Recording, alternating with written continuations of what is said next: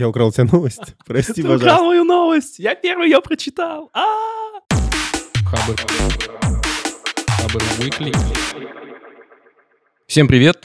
Это Хабр Weekly, подкаст э, Хабра. Здесь собрались Ваня Звягин, Далер Алиеров и Коль Землянский. Мы сегодня будем обсуждать новости и топовые посты на нашем сайте, но для начала я вам хочу рассказать о том, что через 10 дней, или в зависимости от того, когда вы послушаете подкаст, может быть, через неделю у нас 3 июня будет Хабраконф. Это первая конференция небольшая, которую мы проводим для бэкэнд-разработчиков. Там можно будет э, дичайше затереть за бэкэнд. Будут э, интересные спикеры. Один расскажет про то, как он из бэкэнд-разработки ушел в машинное обучение. Евгений Смирнов из э, госуслуг расскажет о том, как у них вообще там все устроено. Да, Далер сразу улыбается. Но, может быть, там классно все устроено, я не знаю, послушаем. И будет круглый стол, мы потрем про микросервисы против стандартной модели. Вот, такие дела. Так что заходите... А куда заходить, кстати? К нам Я на думаю, огонек. Приложим ссылку, может быть, к Да, точно, мы приложим ссылку. И, в общем, заходите. Будет классно. Поехали. Что новенького, парни? Я вот вчера был на конференции индексовой, поэтому если у вас есть вопросы, то задавайте. Могу все рассказать. Даже живого Воложа видел. Это все, что ты хотел знать. Живой Волож звучит э, немножко крипово. Бес- Не, ну, Но я ну, надеюсь, что он в добром здравии. Беспилотные автомобили в каком виде появятся Э, в Москве? По порядку. Да, Аркадий в добром здравии. У них же там перестановки. Он теперь а, не занимается операционной деятельностью. Он об этом даже на панельке прямо рассказал. А, Его за за долгие годы немного это подзадолбало, и он теперь, на, если можно так выразиться, на расслабоне занимается как раз темами, которые ему интересны. И э, беспилотники — это самая интересная для него тема. В каком виде беспилотники выйдут на дороге? Их выйдет 100 штук. Я для себя сначала понял, что это будет только в Москве, но 100 штук имеется в виду вообще по всему миру. Они запустят их в Москве, Казани, в США, в штате Невада и в штате Калифорния и в Израиле. Для того, чтобы понять, как тачки себя ведут в разных условиях погодных, дорожных и так далее. Э, За рулем будет сидеть человек. Ну, это просто тестовые заезды будут, да? Ну, Или- как бы сверхцели нет, просто они данные собирают и, и все. Этот вопрос задавали, э, просто данные. То есть ничего больше. Это не такси, просто ездит тачка. Красно-белую тачку увидишь с радаром на крыше, это оно. Были же какие-то пилоты с такси уже на эту тему, вроде бы. Ну, в полной мере точно нет. Э, Заигрывается этой темой и Тесла, но не в России. У такси вроде были пилоты на эту тему какие-то уже. У Яндекса, в смысле? Да, у Яндекс Такси. Блин, я боюсь сказать тебе что-то определенное, типа точно нет или точно да, но, может быть, были, но не, не больше, чем там какой-то супер альфа, пре-бета, А, типа, только для своих и вообще не на дорогах. А, В подожди, Иннополисе, подожди. я помню, ездила между В Иннополисе Иннополисе. э, Между- и в Сколково, да, ездят сейчас э, беспилотные такси На уже постоянке. на постоянке. Что я гоню? Вчера На об этом как раз Аркадий говорил. на постоянке ездят по стоянке. М, Ну, нет, типа Тестовые запуски. прям по, по дорожкам ездят. Неплохо. Там был Яндекс модуль. Это такой хромкаст на стероидах с торчащей антенкой, как в старе, знаете, когда в заднюю панель компа засовываешь э, какой-нибудь Wi-Fi модуль, чтобы подключиться к сети, потому что у тебя шнурок не дотягивается. И, короче, вот он выглядит примерно так. На ощупь лучше, чем выглядит. Он тяжелый и металлический. Но он, походу, сразу займет у вас все HDMI-порты на телеке. А, да, расскажу. Эта штука, это на самом деле почти хромкаст, только от Яндекса. С его помощью можно стримить э, с любых, в общем-то, устройств, неважно, э, там, с телефона или с чего угодно другого, где есть Алиса, сказать, типа, Алиса, покажи мне киношечку на телеке, и оно будет стримить, собственно, на модуль, а модуль будет уже показывать все на телек. Ну и вот, э, о чем я? О том, что это вообще за штука, модуль Яндекс. Да-да-да. Ну, это, в общем, ве- вещица такая, которая занимает что-то очень много места, чересчур, даже учитывая то, что это, скорее всего, задняя панель телевизора. Она довольно широкая, и поскольку HDMI-порты, в которые он вставляется, расположены обычно рядом, она широкая, и она перекроет, скорее всего, соседние два. Вот такая инфа. Стоит двушник. Хочешь поиграться, купи. Она повторяет функциональность станции? Или... Она не Нет. повторяет функциональность станции. Это прям такая стриминговая история. Они Как называют это типа микрокомпьютером, но что там вот сейчас, я тебе не могу сказать. Э, Илюша Рубцов из XBT.com, он купил его вчера себе, а мы живем рядом, я к нему зайду в гости и все расскажу Хабру потом. И умный дом будет через него тоже работать. А, Да, Умный дом. Умный дом будет работать, я так понимаю, с э, любым устройством, на котором есть Алиса. Э, Соответственно, дома должно находиться устройство с Алисой, чтобы оно могло умным устройством в доме сказать, что делать. Если ты хочешь делать э, что-то совсем-совсем удаленное, у тебя тоже в руке, если ты не дома, должен быть смартфон с Алисой, например. Кстати, забавно, про смартфон вообще ни слова не сказали. Походу, не очень. Да. И, по-моему, даже прямой вопрос кто-то им задавал про Яндекс Телефон, и они такие, типа, ну что ты? О чем? Ну ладно, тебе. Вообще прикольная идея монополизировать телевизор, сделав э, донгл размером со все HDMI порты. Не, они, они дон... Монополизация телевизора от Э, Яндекса. Донгл-то они сделали из практических соображений, потому что э, Smart TV довольно много, платформ много, ну там как минимум Android, Tizen, э, ну допустим Apple TV еще, и типа под все три платформы это как минимум разрабатывать э, софт, который будет тебе что-то показывать, ну это, это гемор. Хотя, не знаю, возможно, более геморно выпустить железку. Кто его знает. Возможно, это АЕМ просто. Типа уже готовая какая-то же фича. А, вот, кстати, все, ради чего все это затеяли? Чтобы стримить. А стримить что? Контент. А контент будет в штуке под названием «Мой эфир». Это сервис, который будет тебе автоматически подсовывать видосы, которые тебе, скорее всего, понравятся. Я вчера попробовал. Там первоначальная подстройка под тебя делается прямо по одному клику. Ты такой пишешь в Яндексе, что посмотреть, и оно тебе выдает стандартную вот эту вот э, полку с обложками фильмов, и там есть, есть рейтинг, ну, типа IMDb и кинопоиск и всякое такое. А как только ты его сам рейтишь, рядом появляется процентная вероятность того, что эта штука тебе понравится. И все соседние обложки тоже с процентиками становятся. Я вот полайкал вчера зеленую книгу. Ну и, короче, все, что было рядом, все, что они мне- подсунули, было что-то под 95%. И с выбором в целом, да, я согласен. И, типа, чем больше ты рейтишь это все, чем больше оцениваешь, тем, тем типа, точнее. А, и самый, кстати, интересный фактик. От 9 до 18 минут перед тем, как что-то посмотреть, в среднем человек тратит на то, чтобы выбрать, что посмотреть. Вообще дичь. Вы так делаете? Постоянные муки выбора. Да, конечно. Ну, то есть тебе, типа, ехать на трамвае 20 минут, а ты пол, пол дороги сидишь, думаешь, блин, что посмотреть? Парфенон Да, я вот уже именно. смотрел. Именно так. Даже если ролик идет минут 5, ты минут 10 можешь Выбираешь думать, его. «М, мне посмотреть его или нет. О, кстати, приколюха еще Парфенов. У них будет коллаборация как раз с Яндексом, и вот в эфире можно будет посмотреть новые выпуски на медне после 51-го, кажется, года. Он остановился пока на, нет, на этом. Вот. Круто. Вообще, название «Мой эфир», оно, наверное, ну, сейчас уже не так отдает криптой, но все равно у меня подсознательные мысли о том, что это какая-то какая-то такая тема валютная. У тебя вьетнамские флешбеки начинают сразу, да? Про, Да, про да. криптовалюты, Я биткоины. думаю, я думаю, у них э, в отделе копирайтинга были споры на эту тему, возможно, довольно агрессивные, типа, блин, какой нахрен эфир, мы только э, все от этого ушли, только, только прекратилась волна э, нелюбови, и все начали говорить. Не, ну вот хихоньки-хахоньки, нормально. а мои эфирозапасы растут в цене. Я намайнил что-то в 18 17 году немножечко, и теперь маленький, богатенький Буратино. Но немного, нет. Я грустил где-то еще полгода назад, когда все было совсем плохо. Панты засчитаны. Да чего такого-то там, чуть-чуть, чуть-чуточку. Ну, пантюшечки.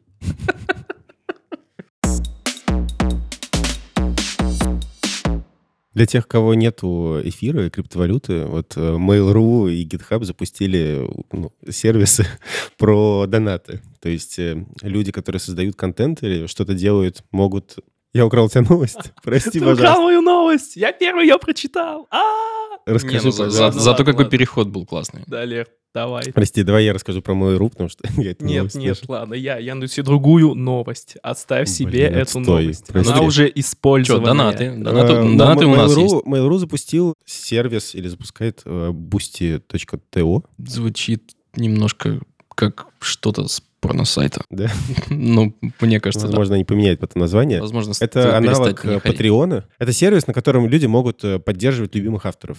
Они могут ежемесячно переводить там по доллару, по 2 доллара, по 10 долларов. И автор может э, за определенную какую-то сумму, там, за доллар давать ранний доступ к своим произведениям. За 10 долларов там, прислать куртку с своим автографом, например. И такая штука, которая помогает авторам не сильно зависеть, например, от их основной работы. Потому что часто, мне кажется, такая дихотомия. Либо я работаю и зарабатываю себе на существование, и как-то очень э, мало времени уделяю своему творчеству. Либо я просто э, занимаюсь творчеством и ем корку хлеба с водой. Не, ну прикольно. Мне кажется, что все в целом идет э, к некой подписочной модели, и это маленький кирпичик, который вот в эту стенку подписочной модели очень классно утапливается. Ну да, у Ютуба же платные подписки запустились когда-то там. Сейчас тоже э, мои дорогие, э, мои дорогие блогеры э, из Питера, не буду рекламировать в нашем подкасте, тоже говорят, что «А, у нас платные подписки, там смайлики, супер фичи». э». Ну, это, конечно, подбешивает уже, ну, я понимаю, что у чуваков появились новые источники. Типа, подожди, а, а за смайлики нужно платить? А, а если не не платить, знаю. можно без смайликов? Я не знаю, какие там фичи, но судя по тому, как они угорают, когда рассказывают об этой подписке, фичи там, ну, так себе, типа, берегите ваши деньги от платных подписок на Ютубе. Но, возможно, там что-то прикольное есть. Да. Вообще, Patreon очень классная тема. Реально там э, куча совершенно разных людей э, торчит, и то, что то, что там разные сп- специализированные сайты начали делать свои микропатреоны, это, ну, это классно, потому что они могут э, Они могут. Слушай, ну я думаю, что в случае Mail.ru это нифига не микропатреон, а макропатреон. Нет, нет, с Mail.ru понятно, но вот э, у GitHub появился свой Patreon. Это очень здорово. Эта новость Ну, это попала... круто. Эта новость попала в мой топ-1. э, до этого там была другая новость, кстати, о которой надо тоже упомянуть, но потом. Она про госуслуги. Не, ну давай, ну, чё, чё госуслуги, чё у них хорошего? Ну ладно. А что хорошего госус- госуслуги? В общем, вышла новость, где чувак рассказывал, что можно слить любой документ э, с госуслуг, э, подставив э, произвольное численное значение, пятизначное в ссылку. Да. Ну, в смысле, любой документ любого Любой человека, документ. который хранится в базе? Ну, там какие-то свои документы, ну, там намешана информация о госуслугах, там э, разработки, какая-то личная. В общем, там файлопомойка, я так понял, и можно вот в нее забрасывать удочку через э, число пятизначное, что-то вылавливать. Да, он так откопал, э, что у какого-то там э, крутого чувака, руководителя, основная почта на Mail.ru, и типа он с этой почтой вообще живет везде. Это типа, пф, ну нифига себе. S. Секьюрность. S-секьюрность, да. Я пытался то же самое сделать вчера вечером. Думаю, сейчас я себе какой-нибудь секретных каких-нибудь документов накопаю, но это уже прикрыто заглушечкой. Слушай, ну ты можешь у Евгения Смирнова как раз на Хабр-конфе 3 числа э, выяснить все подробности. Да, я выучу новость наизусть, и мы с ним поговорим об этом. Главное, после его выступления, чтобы он не смущался. Конечно, конечно. Берегите спикеров. Еще, еще мне понравилось, что из достижений последней недели, ну, из постов, я вычленил, что ИИ научился создавать видео с одного кадра, и это все теперь как э, газета в мире Гарри Поттера. Ты как- каким образом? Вот я сделал твою фотку. Ты сделал мою фотку, если на дальше? ней э, видны основные мои опорные черты лица, типа там э, глаза, рот, нос, овал, он может э, сделать мне какую-то анимацию прикрутить. И если ты сфоткал меня не раз, а там 2, 3, 8, вплоть до 32, то это только поможет системе, она сможет, э, э, она сможет генерить со мной э, гифочки, э, типа там я улыбаюсь, или там я грущу, я смотрю туда, смотрю сюда, вот. Мне очень понравилось, как это устроено, я э, глубоко э, технически не врубался, но там работают э, две, две нейронки, они обе э, делают... э, делают эмоции, делают вот эти вот живые картинки, и одна из них пытается убеждать другую постоянно, что типа это живой человек, а другая чекает, типа нет, вот у меня живой человек. И так пока одна из них э, не оценит с вероятностью 90 плюс процентов, что вот у соседней живой человек, они будут пытаться это делать. Конкурирующие нейронки — это просто что-то замечательное, и это меня вдохновляет чуть ли не на фантастический роман какой-то, черт побери. Блин, ну, правда, прикольно, кстати. За- зачем, собственно, самому проверять результат, если можно сказать, проверь вот ты теперь. Это как это в мемчике. Проверяйте. Да. Ты прикинь, ну, у Скайнета, например, э, в Терминаторе был бы конкурент, они такие, типа, человечество нужно, человечество не нужно. И они, короче, бы спорили, мы такие, а, ёпта, там, в окопы, в окопы. А над нами э, вели спор Скайнет и какой-нибудь там, э, не знаю, Bottom, нет или там какой-нибудь EarthNet, LandNet, не знаю, как это можно назвать. Ну, в общем, было бы прикольно. Это реально классная концепция, из которой можно сделать интересный фанфик. Кто у нас любители всяких э, прикольных э, художественных рассказов на Хабре? Если вы меня слышите, эта идея, крутите Я знаю свои, одного такого юзера. крутите свои э, художественные шестеренки и генерите какой-нибудь э, лонгрид на эту тему. Я почитаю. Кстати, об апокалипсисе и постапокалипсисе. Тут в топ э, постов на Хабре выбился материал о том, что с радиацией в Москве происходит. И говорят, что на Красной площади лучше не ходить. 50 микрорентген в час, кажется. Это все? Надо что делать после этого? Ну, в целом, по-моему, это не сильно превышающая норму радиация. Mm. То есть ни, ничего криминального. Но из э, всех замеров, которые автор делал, она как бы самая высокая была на Красной площади. Он для начала делал в, в Пушкино, э, на природе, в самом городе, ну, в общем, для определения какой-то своей шкалы вот, радиации. Ну, ну, типа вот за городом вот так. Да. И потом а, поехал в Москву. Угу. Мне товарищ, который учился в МИФИ, говорил, что у них где-то в, в закромах, в каких-то там подвалах, вот там по-настоящему фонит. И типа на каширку лучше не ездить. Да, я работал там А я живу близко. Я работал там 6 лет, и надеюсь, э, у нас будет еще много подкастов впереди, несмотря на это. Да. На самом деле было бы кринжево, если бы они проверили на Красной площади сначала, типа, о, какой высокий фон, потом зашли в мавзолей и просто там стрелочки шкалят, и, и Ленин светится. Угу. Но это, это тоже один из сценариев для научной фантастики. Я сегодня прям Филипп Дик какой-то. Да, в качестве офтопа могу рассказать, что э, книгу Маки «Утро» я дослушал. И ничего нового с прошлой недели я вам рассказать не могу. Просто утро — это классное время. Если ран- рано вставать, вам будет Бог подавать. Типа того. В общем, не это более. Все? Ну, примерно, да. Пять часов из жизни. Хорошо, что я делал это на ходу и по пути на работу, а не, не просто читал. Блин. Охренеть.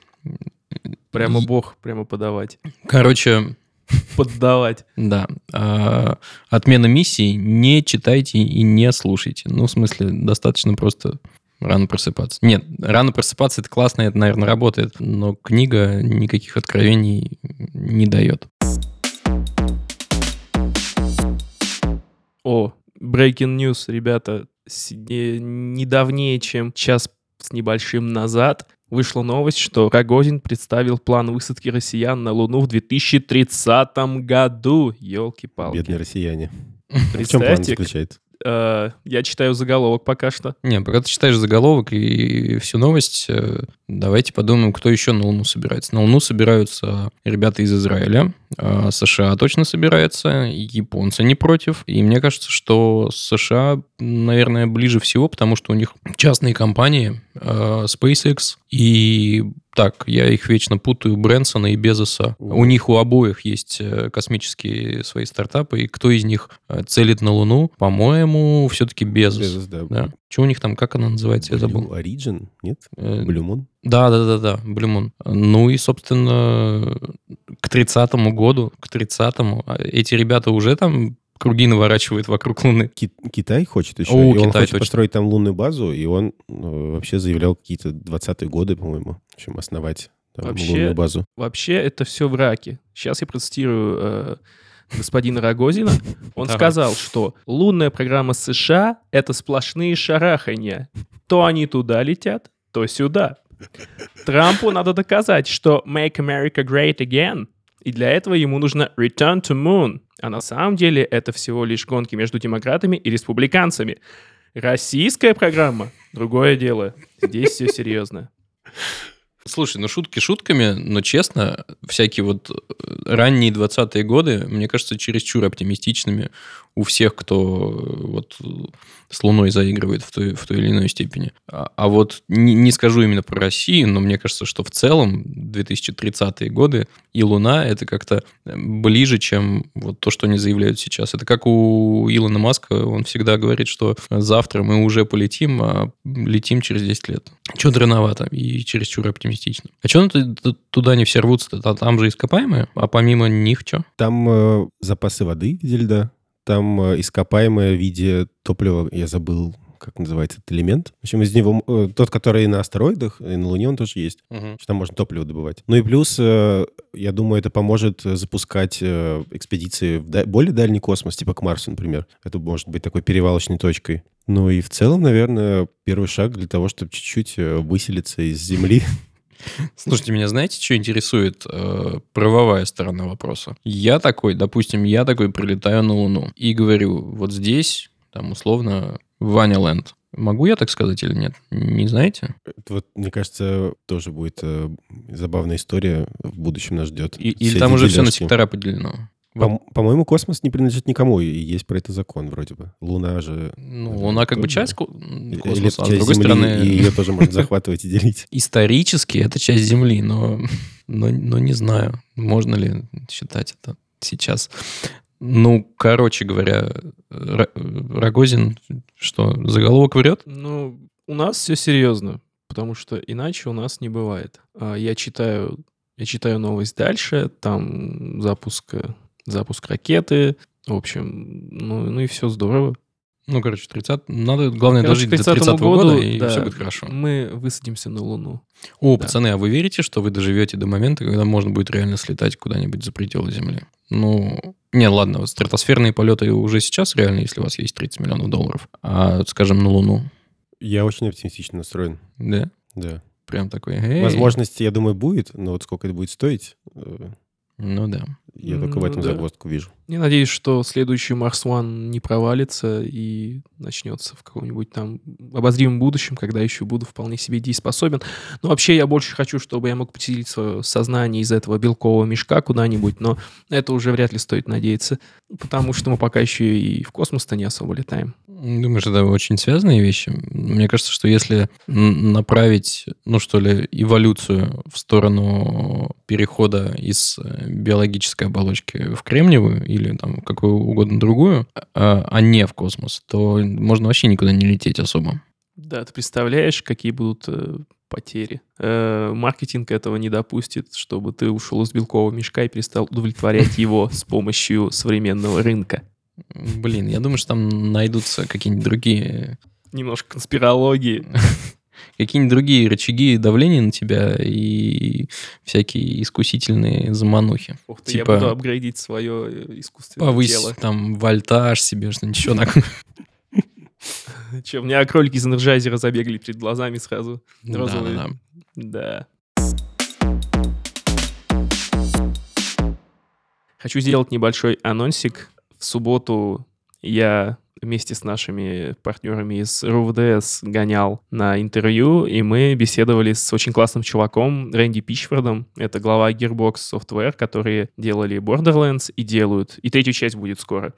Они также делали Half-Life дополнение к первой части, Opposing Force, Blue Shift, и сделали Duke Nukem Forever, черт побери, который уже никто не верил. На самом деле делали это не они, но я не буду раскрывать подробности, потому что у нас будет интервью на следующей неделе, которое должно быть классным. Рэнди очень э, интересный чувак, помимо того, что он э, весь такой топ-спикер, руководитель и знает кучу прекрасных историй, он еще маг-фокусник, еще у него есть клевая гиковская жена, и, и сын тоже ничего, забавный чувак. Всех их можно будет увидеть э, в видеоинтервью, и также можно будет увидеть в нем меня, Прости, маг-фокусник? маг-фокусник. Ты сейчас серьезно? Да, Рэнди Он Пич. показал тебе фокус? Да, это фантастика. Он сидел рядом со мной, но примерно как это тренога от микрофона рядом со мной сейчас, Да. прицеплена к столу. Да, он э, говорил, типа, ну, как обычно там они говорят. э, Выбери Выбери карту». карту, да. Что-то мешал, мешал, перемешивал, причем, ну, у меня на глазах говорил мне, вот переложи это сюда, это сюда, а потом он